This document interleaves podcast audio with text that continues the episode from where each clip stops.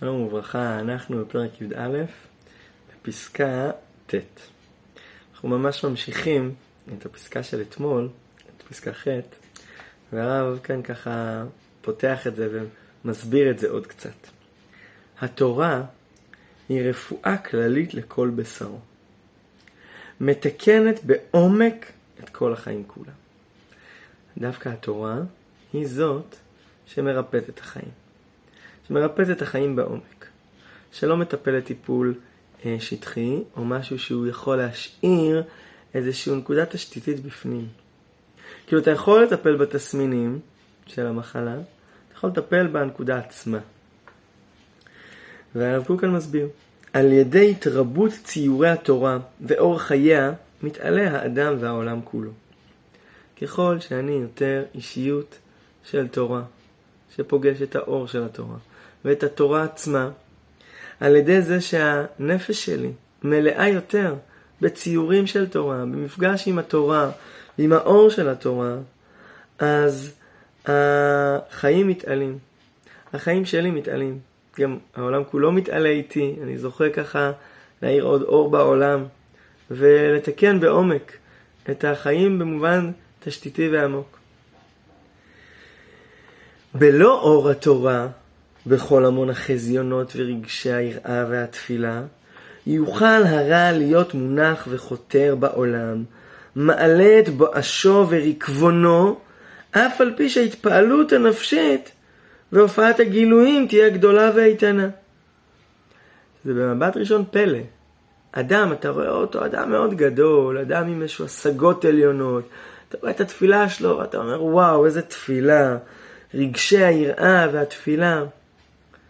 ויכול להיות שאחרי כל זה, זה לא מספיק. משהו בנפש שלו פנימה לא מתוקן.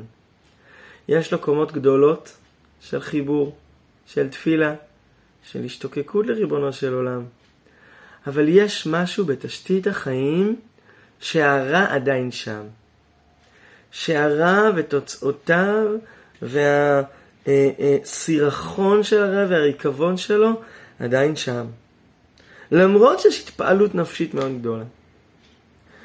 והמשמעות של זה בעצם, שגם אם לאדם, כמו שהסברנו אתמול, גם כשלאדם יש מקומות מאוד גדולים בחיים, מקומות מאוד עליונים, של תשוקה לריבונו של עולם, של קרבת השם, תפילות בשמיים. השאלה אם זה שינה או טיפל בקומות היצריות הפשוטות של החיים, לא בטוח. לא בטוח. יכול להיות שכאילו אני מצליח לברוח מהם, אני מצליח לברוח מהמקום הקטן שלי, המקום הרדוד, מהנפש עצמה, ואני מטפס לקומות של רוח. קומות עליונות. שם, כשאני בקומה העליונה בחיים שלי, שם יש גדלות, שם יש עוצמה גדולה. לא בטוח שזה טיפל גם בקומת היצר, בקומה הפשוטה של החיים. במקום שבו כאשר אני לא אהיה עם מוחין דגדלות, שאני לא אהיה עם איזושהי הערת חיים, האם גם אז אני אוכל אה, ללכת בבטחה? או שרק, זה הרי ברור שאם אנחנו מדברים פה, ועל זה אנחנו מדברים פה, על, על רגשות אמיתיים, ועל תפילת אמת, ועל אדם שבאמת יש לו קרבת אלוקים בחייו, אז ברור שכשהוא מרגיש את קרבת האלוקים, הוא, הוא...